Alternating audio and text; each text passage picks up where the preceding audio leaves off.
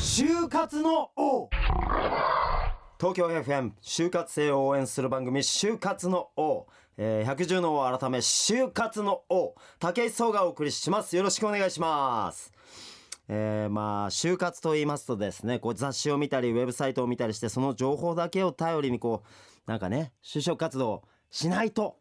みたいなそんな気持ちでこうやってくるというねそういうイメージが僕の中にすごくありましたしあの今の学生の皆さんもそんな気持ちを持ってるかもしれないんですけれども、まあ、今これだけこうコミュニケーションがこう取りやすくなってる時代ではそれだけはもったいないんじゃないかとそういう思いをもとにですね就活って楽しいじゃないかとなんか就活で人生がどんどん開けるみたいなそんな気持ちをねこう持っていただきたいなということでねこの就活の王あの皆様に人生での就活の王に輝いていただくための番組でございます今回からはですねまあ第2回目ということでちょっとね初回とはこう趣向を変えましてゲストをお呼びしておりますこの就活の王のゲストはですねあの皆さんの先輩にあたる就活を乗り切った現役社会人の皆様ですねとかまあいろんなスペシャリストの方とかそういった方にこう来ていただこうと思っているわけですけれども僕もね就活生としてはまあもう新人ですから僕もあの今現在就活をしているとそういったような気持ちでこの就活の王に臨みたいなと竹下就活の王とは言っておりますがあらゆる就活の先輩たちの話を聞いて私も就活生の中のもうまさに王様を目指してやろうとみんな王のところに行って就活のこと聞こうよみたいなそんな風になってくれたら嬉しいなと思っておりますので、まあ、早速皆さん頑張っていきましょう、えー今週からは就活生みんなの先輩にあたる現役社会人の皆様に来ていただいております早速ご紹介いたしましょう映画会社としておなじみ東宝株式会社より映像本部宣伝部パブリシティ室紙パブグループの菅光平さんでございますよろしくお願いしますよろしくお願いします、えー、東宝の入社1年目の菅光平と申しますよろしくお願いしますあらもうなんかね俳優さんみたいな子が来ましたよちょっと爽やかな感じのねあのね誰に似てるかな爽やかになって若くなった中村雅也みたいなねえいやいやそんなもうまあめえっちょっそとうもなねいで、す、ええ中村雅也のちょっと俗っぽさがもう全部消えて爽やかになった感じの菅浩平くんですけどもそうね男前ですわいやいやもうそんなえー、菅さんよろしくお願いします。よろしくお願いしますまず私の方からですね、あの東宝株式会社さんをご紹介させていただきたいと思います。えー東宝株式会社は映画演劇の制作配給及び興行会社、一般には映画会社として知られております。七人の侍などの黒澤明監督作品やゴジラシリーズの制作でヒットを飛ばし、その後はテレビ局や外部プロダクションが制作した映画を配給し成功を収めた。2013年にはアニメ事業室を新設し自社企画でのアニメ事業の強化にも乗り出しておりますというそんなことなんですけれども最近はねはいなんかあのもう絶好調ですよねいやもうそうですねあの「はい妖怪ウォッチ」とあか妖怪ウォッチはもう本当に大ヒットを結構連発してますよねあの「ドラえもん」「スタンドバイミー」とかもそうですよねはい他にもねあるんですよあの「進撃の巨人」とかそうですね「寄生獣」今寄生獣も話題のはい「テルマエロマエ」テルマエももうとにかはく話題作もう連発している、まあ、国内の映画会社先頭を走ってるんじゃないかなみたいな僕が気持ちになってますけどいかがでしょうか、い他社さんの作品ですとかもうん今すごくまあね好す調なごいのもあったねりし邦ます画も盛のりで上がってますもんねはいなのでもうますます頑張っていかなくてはいけないってなんか新入社員の僕が言うのもなんか、いやいやいやいいんですよなんあとか潜り込んだのっていう感じで新入社員だろうが大ベテランだろうがやっぱ会社の重要な役割を担うね本当に一人だと僕は思ってますんで、えーそんな菅さんあのーまあ、東宝というね、はいあのーまあ、歴史のある、まあ、映画会社を選ばれたということなんですけどもねあのー、、はいろいろ聞きたいことだらけなんですよね。まず菅さんのねあの簡単なご紹介というかあのー情報をね聞いていきたいなと思うんですけどまず、はいえー菅さんあのー出身の大学の方教えていただけますか。はい、えっ、と早稲田大学の、はえ。ー先進理工学部の応用科学科という、ですよね。はい、先進理工学部応用科学科から、はい、まさかの映画会社に就職するというね。はい、こちらあのどんな部署になんていうんですかあの映画でなんか使うなんかこうあ着ぐるみとか作る時の塗料みたいなのをこう開発しているそういうような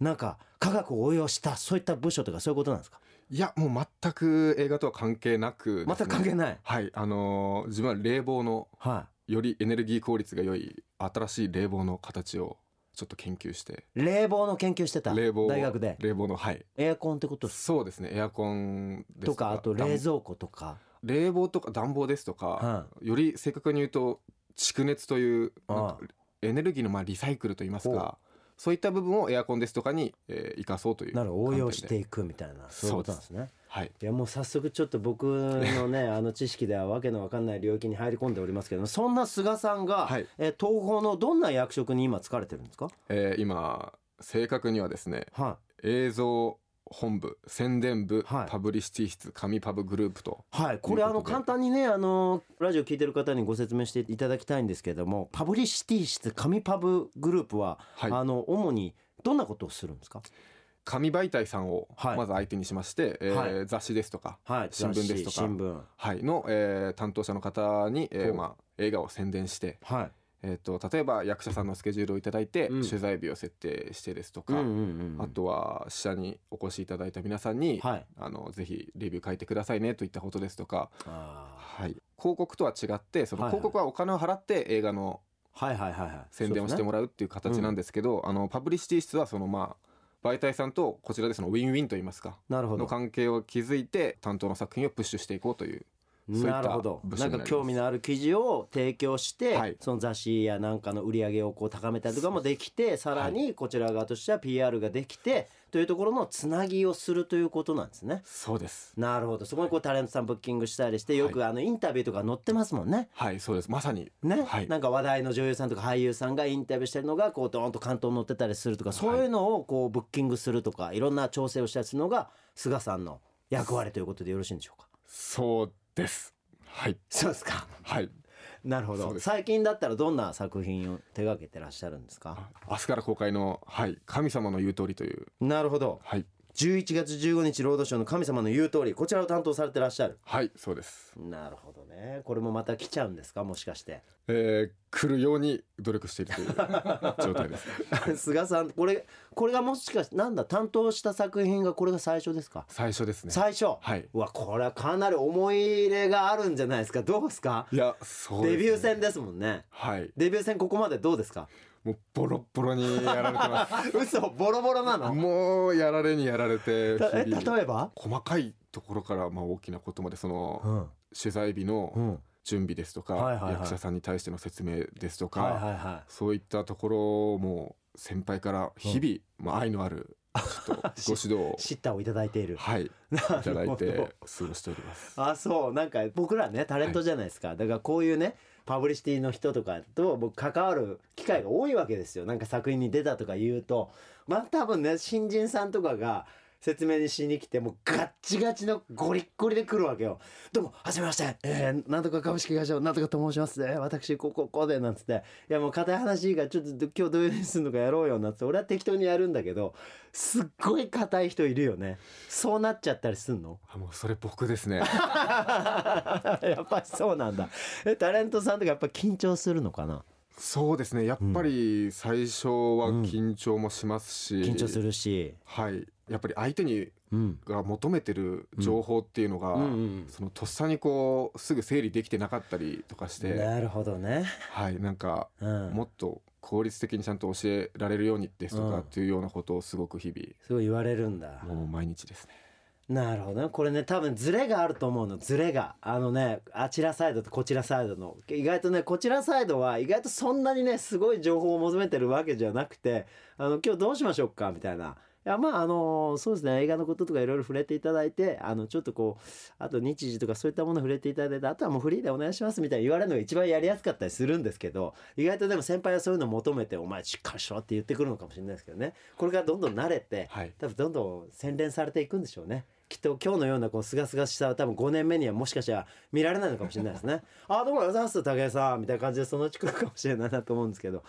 なんかねどんどん成長していってほしいですねもうありがとうございます。本当にもうなんか勉強にいやでもねすごい ね俺ねありがとうござい彼は大丈夫な人だと思いますわなんかもう見た目だけじゃなくやっぱ喋り方もすごい好感度があるし爽やかな感じで多分ね就活を乗り切ったあのこの東宝さんが選んだ理由もねすごいわかるような気がするんですけどなぜはいまあ、この仕事をはい選んだんでしょうかそこをちょっと聞かせていただきたいなとはいえっとまあここがですねすごく、まあ、自分としてもすごく悩んだところではあったんですはいはいはいがはいあのまあこのまま理系としてそうのん研究職ですとか、うんそういった方向に進むのであれば、まあ、大学院にはいはいはい4年生の大学が終わったとそのまま2年間の大学院に進むのなるがほどまあ大方その学科の周りのそう友です人たちねの研動向究者だったみんんなですそうでけすもどんねはいなんですけどうん選択肢はそれだけじゃないかなというのもうん思い出しましてほうほうほう、まず映画が好きだということがまずなるほどありました映画は好きだだったんですねあもう映画ははい大好好ききですはいあそ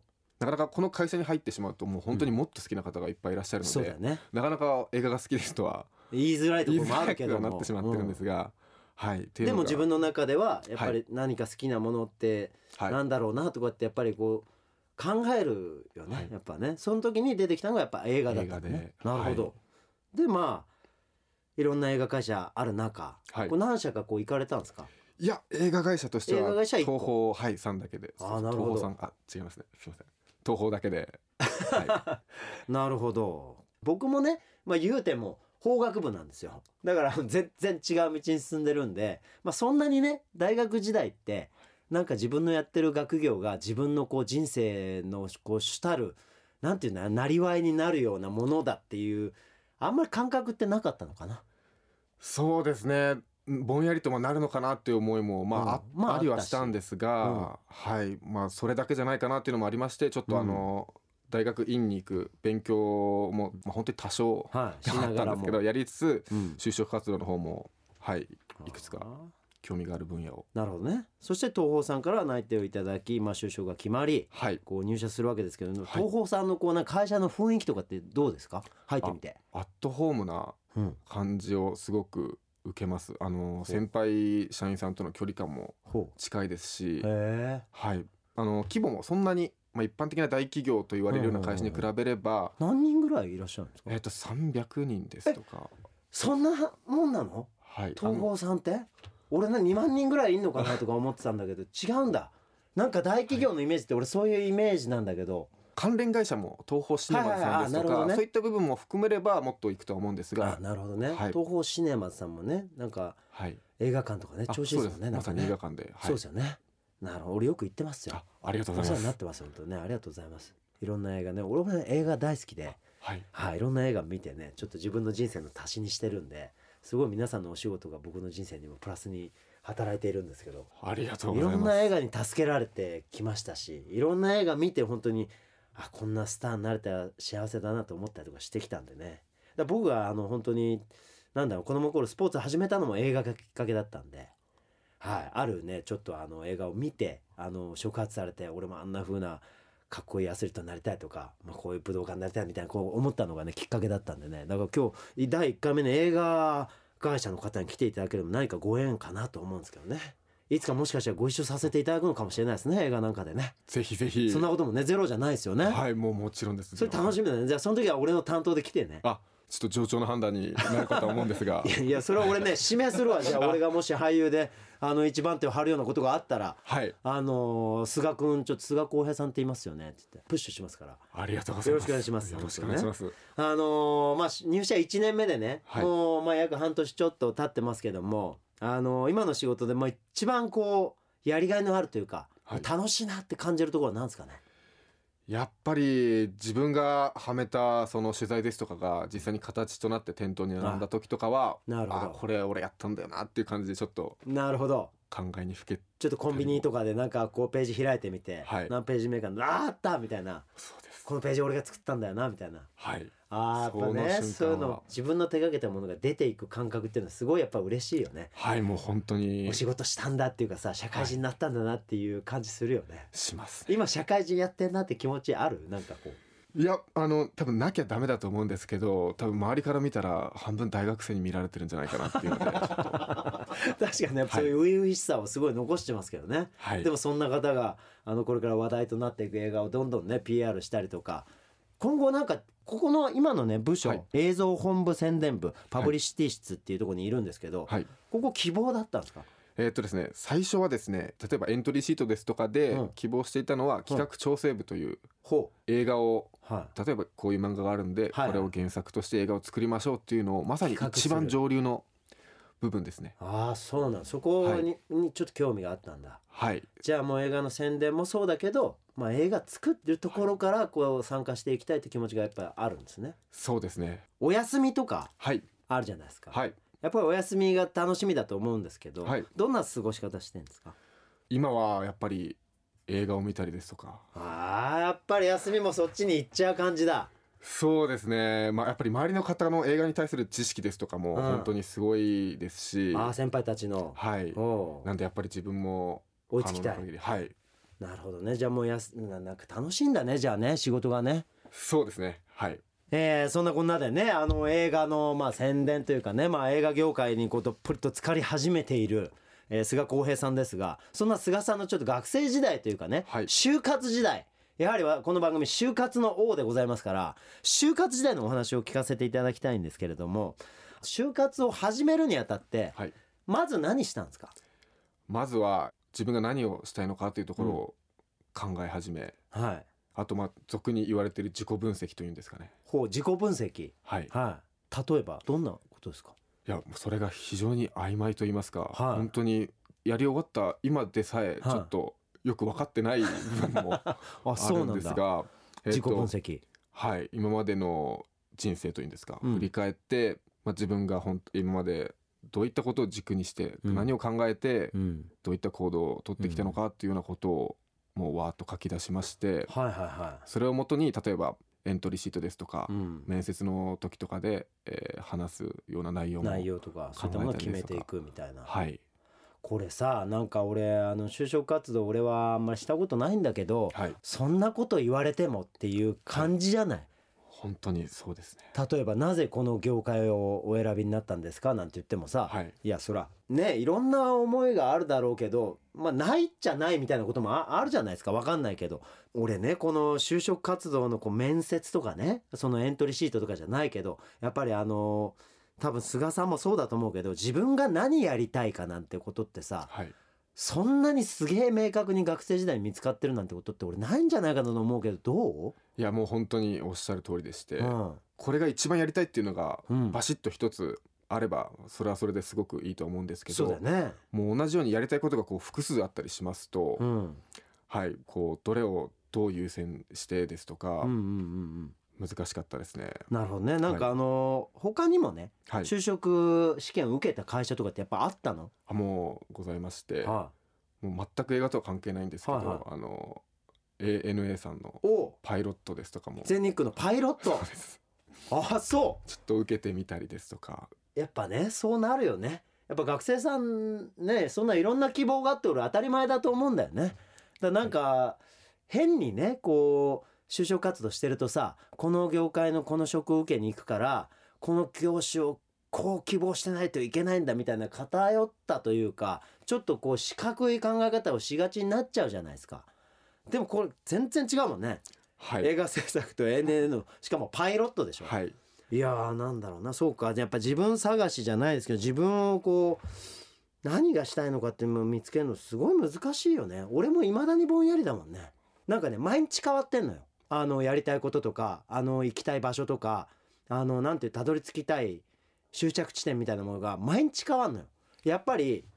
毎日お仕事させていただいて毎日何か必ず1時間トレーニングをするか勉強をするって決めてんですよほんでトレーニングして能力が伸びたり勉強して知識が増えたりすると毎日目標変わっちゃうんですよ。なんでかって言ったら昨日よりもちょっと成長してるから知ってる人も知ってることも知ってるなんだろうな技術も増えてるからだからなんかなかなかね自分の終着点って俺いまだに見つかんないわけよ。でもそんなさ俺40歳の俺がそんな状態なのに浩平君が会社に呼ばれて何をしたいんだよあなたはと。でどういう業あの業種にあの職種に就きたいんだみたいなことを聞かれるわけでしょはい、これってすごい大変だよね。そうですねなんて答えてたの？いやもうえっと映画会社さんでしたらもう自分は本当に映画が好きで、うんえーずっと自分は体育会にずっと所あ、属してそうなたんんでだすが。何、はいた何部にいたの？えっと、高校までは野球で、うん大学からはラクロスをあ、ラクロスっぽいね。あのちょっとあのプロテクターとかつけて、あそうですそうです下短はい、パンでみたいなそうです感じよね。はいあ、似合うな。そうか。なるほどね。はいそんな感じだったんだね。そうですそんな感じでやっていたんですが、うんその、まあ、体育会でやってる時に常にモチベーションといいますかうん、つけてくれたのはいつも映画で映画に支えられてきましたというようなことを事前に準備して話してわーっと話しましてなるほど、はいそんなさ浩平君なんだろうね後から聞いたりしたこう人事の人とか先輩とかに、なんで僕だったんですかねみたいなことを聞く機会とかあんのかな聞けますよっていうようなしっかりとした機会はないんですけど、はいはいまあ、それとなくその人事の方とおはいはいはい話しする時とかにえちょっと伺ったりはするんですえけど、ほうほうほうでもなかなかちょっと濁されると言いますかあそうなんだの、はい、はっきりとは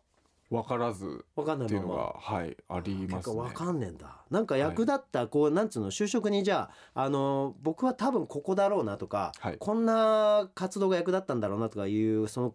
大学時代の活動だったり資格だったりとか、はいそういうのってなんかあったの業績みたいなもんって。いやもうずっと体育会でゴリゴリやってましたというのをまず一つ押したのが、やっぱりなんかえキーとャプテンやってたらそういうことじゃないの、いやキャプテンでは全くないんですけど一応あそそのう代表の方の活動とかもあったりはしたのでそこも押した代り表、はいラクロスの日本代表なの22歳以下のあそうなのはいあ一応元元なんですが、はいマジでええどんな大会に出たの北京で行われたうんアスパックという、まあ、アジアスパアック周辺のうん国々が参加するほう大会ですね、あまあアジア選手権みたいなものなのかななんかそんなうでよすうねなはい感じの試合に日本代表として出場したはいあーあるんだねやっぱりねそういうねある一つの道でこう日本代表になるぐらいの業績を残したって言っちゃうとまあそんな業績のない俺たちはどうしたらいいんだよって思う就活生さんもいると思いますけどでもこれかなりねやっぱり部活頑張ったでしょ大学から初めて日本代表だもんね。そうですね、まあ、ラクロスという競技自体がうんほとんどの人が大学から始めるああそっかそっか。競技なので、うんそういう意味でもその今からでも横一線でスタートできるなるほってどいうことでラクロスを始めたというのがはあいりましたね。やっぱねこういうの大事だよやっぱ就活生の皆さんにもねやっぱメッセージとして伝えたいんだけどやっぱ大学入ってさあのーまあ大学卒業する時に就活があるっていうのはこう分かってるわけじゃないだからねその時にさ就活の時だけに集中してこうなんか俺は何やりたいんだとかどういう風な会社入ろうとか考え出してもやっぱちょっとね俺遅れちゃうと思うの。ね、だから1年生2年生3年生、まあ、高校生もそうだけどにはもう本当にねあのこの番組としてメッセージ伝えたいのはもうできる限り毎日ね何か自分のまあ武器になるようなものをねやっぱり積み重ねてほしいなとそれはね俺幅広くてもいいし菅君みたいにラクロスで日本代表になるみたいなそういう狭いものでも狭いというかねこう突出したものを作るのでもいいと思うけど本当にね俺何でもいいと思うんだよね。こういろいろ生きてますとねこう武井壮なんかいろんなこう局面にぶち当たるわけですよで僕もあの陸上でねあの日本一に大学時代になったことがすごく役立って今までの人生にこうプラスになってますけどそれだけではね脱出しきれなかった場面もすごいたくさんありましてまあなんだろうな勉強不足なことが多いわけですよ。世の中出るとこういろんなお話をしなきゃいけなかったり人とこうつながりを持たなきゃいけないんですけど会話ができないっていうのがね一番すあの僕ネックだったんですよね。あの例えば僕スポーツばっかやっててあの社会に出て社会人の人といろいろな話をさせていただいたり食事に行ったりする機会がすごい多かったんだけど全然話に入っていけないんですよ知らないから会社員の生活も会社員の方がどんなことに興味があるのかもどんなニュースが今ホットなのかも全然知らずに行っちゃったからだから自分の話題の時だけはいい話ができるんだけどそうじゃない話題を振られた時に一切対応できない自分がいたんですよ。でこれがもう僕ねすごいショックで俺ってこんなコミュニケーション能力しかないんだと日本一にスポーツでなったのにそのスポーツ自分のやってきたスポーツ以外の話ではこんなに能力がないんだってことに打ちのめされた時期があったんだよね。多分な菅浩平君も多分就職活動を始めようと思った時にラクロスの話だったらすごいスムーズにできたと思うんだけどそれ以外のさ志望動機とかさそんなことになるともう何話していいか最初分からなかったんじゃないどう、でも本当にその通りと言いますか、うんあのラクロスの話を振ってくれればもちろんその実際やってきたことがあったのでそのことは話せるんですが、うん最近のニュースの話ですとか、うんうんあと受けた会社のうん周りのことですとかを聞かれますと、うんやっぱり周りの人はすごく、えーやっぱり就活に備えてというか普段からなのかちょっとわからないんですが、すごくそのビシビシ答えてうんいたのに対して自分は全然しどろもどろだったりとかいうのがありまして、うんはい、そこはもうまさに同じように自分も自分のなんていフィうールドフィールドじゃないうんところの話だとうん話せないんだなっていうのですごく苦しみました。なるほどねでもそんな浩也君をやっぱ選んだんだろうね東宝株式会社さんはねどこなんだろうな俺なんとなく感じるんだけどやっぱ彼を目の前にしていると就活に向けてこうなんだろう一番重要だったことっていうかこれがあの僕が一番大事にしてたことですみたいなことってやっぱりあるのそうですねやっぱり面接に関しては、うんやっぱり数をこなしていかないとうん全然喋れないので、ほこの東宝の入社試験も一番最後だったんですよ受けたあうあちなのるほどはいなんでやっぱり数をこなしてその時面接で聞かれたこととかは、うんあのやっぱり確認してはあそうですねそういったストックを増やしつつという感じなるほどなるほでどすかねもうし来た質問あ,、はいああいうの来ちゃったけどうまくいかなかったなとかを、は次どうやって答えようかなとかシミュレーションしたりとか、はいあじゃあ結構面接シミュレーション役立つ面接シミュレーションはやっぱり役立つと思います役立つはい、あと実際にやっぱりちょっとあの面接が早い企業のものを受けるですとか、うんあそういったものなるほも、どねはい、すごくいいどんどんんじゃないか活な用としてはい、だから1年生2年生とかまだ就活に直面してない人たちもそういうのやっとくといいよねああそうですね面接なりはやっぱりなんかねはい、じゃあちょっと質問変えるけど、はい、東宝株式会社さんに菅さん入社されたじゃないですか、はい自分が選ばれてみてじゃあ来年度もしくは再来年度とかねこれから先後輩たちが入社してくるにあたって東宝さんにもし入りたいなと思った場合どんなアクションをまず起こすのが一番近道だと思いますかあのやっぱりまずはその OB 訪問じゃない OB で訪すけ問ど、はい生の声を聞くっていうのはすごく大事なんじゃないかなとは、なるほど、思いますね OB 訪問ってね、はい俺もしたことないんだけど、はいどういう窓口から入っていけばいいのまあ、さ窓口いろいろありまして、うんもう大学の方に名簿がある場合もあればあそんなのあるんだ名簿が、まあ、自分が OB 訪問した時はその研究室の先輩でうん会社で働いてる人がいるから、うんという話を聞いたのでちょっと紹介してくれませんかということでつないでいただいたりですとか、ああなるほどねはいどんな話をするのそこではまあ、相手の年齢にもうんよるんですけど例えばその、結構上の方でしたら、うん実際にどういった、えー業務内容ですとかああとは、まあ、どういう人が欲しがられてると思いますかといったようなことも聞きますし、ああともう若いい方でしたら実際に就職活動してた時にどういった感じだったかですとか、ああなるほどね、はい、すごい生のもう声だもんね、はい受かった人の生の声を聞けんだもんね、本当にはい、そうですね。これ一番やっぱり役立つんだろうな多分 OB 訪問ねはい、じゃあちょっと最後にはい、そんな菅浩平さんはい、一回受かってみてね切り抜けてこんなこと聞くのもなんですけど一回受かった経験を踏まえてもしもう一度就活するならこれをやるっていうだからまあメッセージですよねこれからの就活生に対してこんな就活しろよっていうそれをなんか一言ボンといただけると嬉しいんですけどねえっ、とまあ一応東宝という会社にあのー今就職させていただいているんですが、はもしそのもう一度同じように来年就活試験を東宝受けたとして、うん果たして受かるかといったら、うんまあ受からない可能性もかなり高いんじゃないかと正直いほ思うんですよ。う、うんやっぱりその面接もすごい人数も受けてますし、うんもうその本当に時々の運ですとか相性ですとかっていう要素も本当にすごく大きいと思うので、うん第一志望だった会社に落ちてしまうってことももちろんあるとは思うんですけはど、いはいもうそこは本当に相性が悪かったということで割り切ってもう次へどんどん行かないとずるずるいってしまうんで、うんあの本当にもがきながら前へ進むっていう感じなるにほ、どもうバトルロイヤルみたいになってんだね。はい、なるとは思うんですけど。うんそうですねそこでもうどんどん前を向いてうん、やっていくしかないんじゃないかなとなるほど難しいんですがだからよはりいたくさんの人に見てもらうっていうことがもしかしたら大事なのかもしれないねだからもう落ちてもいいんだもんねだってね、はい落ちたことが全部マイナスになるかってそういう感じでもないし、はいうん、プラスに働くこともあるし落ちたことで見えることも出てくるしだからその会社に落ちたことでもしかしたら合格まあなんだろうね就職内定をもらう鍵がね手に入ったりするのかな宝物だったりそういったものが手に入ったりしてアイテムが増えていくのかもしれないね。はいそんな女でねとザ就活みたいなお話をねちょっと今日はいただきましたけどもありがとうございました菅原さん。ありがとうございましたそれでは最後にねちょっと就活時に聴いて力にしていった曲みたいのがあればお伺いしたいんですけど。はいいつもですね映画を見て勇気づけられていたんですが、まあ、ほうその中でも僕が大好きな映画「ロッキー」のうんテーマソングで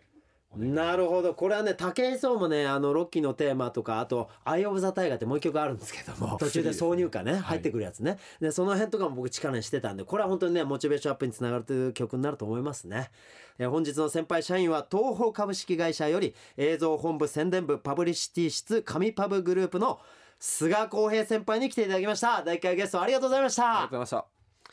えー東京 FM 武井壮がお送りしている就活生を応援する番組「就活の王」そろそろお別れの時間が近づいてまいりました皆さんからのメッセージも心よりお待ちしております質問ご意見感想何でも構いません、えーぜひ皆さんの本音をぶつけてください www.tfm.co.jp スラッシュ JOB ここから送ることができますので、えー皆さん、えーたくさんのご意見くださいよろしくお願いしますはいということで第1回目のゲスト菅浩平さんに来ていただきましたけれどもあのねなんだろうなあの就活あのザ就活みたいなお話でしたねあの学生さんがあの就活というものに直面してよく見えない中からどんどんどんどん数こなしていく中であのだんだん就活をスムーズに行えるこう自分が出来上がっていったみたいなね彼はアスリートだからトレーニングと一緒でねこうあのいろんなトレーニングをしてっていろんな技術が見つかって、えーいろんな自分なりの方法とかフォームとかね、まあ、あの技術を見つけていったような気がするんですよね。だからやっぱりあの彼があの大学でラクロスをやって日本代表まで行ったという経験を就活でそのまま生かしたようなねちょっとアスリートっぽい就活だったなって僕思いますね。だからあの彼はあの就活の中で就活生としてのあのスキルをどんどん磨いてあの就活生として、まあ、アスリートとしてこう成長したんだろうなと思いますね。でその成長した結果東宝さんが、えー、菅君を見つけてあのそこにご縁があったというそういうね流れだったと思うんですけれどもあのこの番組もですねあの菅君が就活で成長していったようにあのいろんなお話を聞いてですねこれからね就活を行う方にも有益な情報とかそうか就活ってそれでいいんだとかあ就活ってそんな方法もあるんだとかいろんな方法をねこう提示できるそんな番組になっていけたらいいなと思っておりますそしてあの最終回を迎える頃にはもしかしたら「就活の王」なんていうねなんていうの就活攻略本みたいなものがね派生して誕生したりしてもいいかなと。まあ、さらに就活の王セミナーみたいなものとかねあの歴代ゲストの方に来ていただいていろんなお話を伺えるみたいな機会があってもいいかななんてそんな風にねちょっと就活の王この番組自体もアスレチックに成長していけたら嬉しいなとそういうふうに感じております。ということでここまでのお相手は就活の王を目指している武井壮でしたまた来週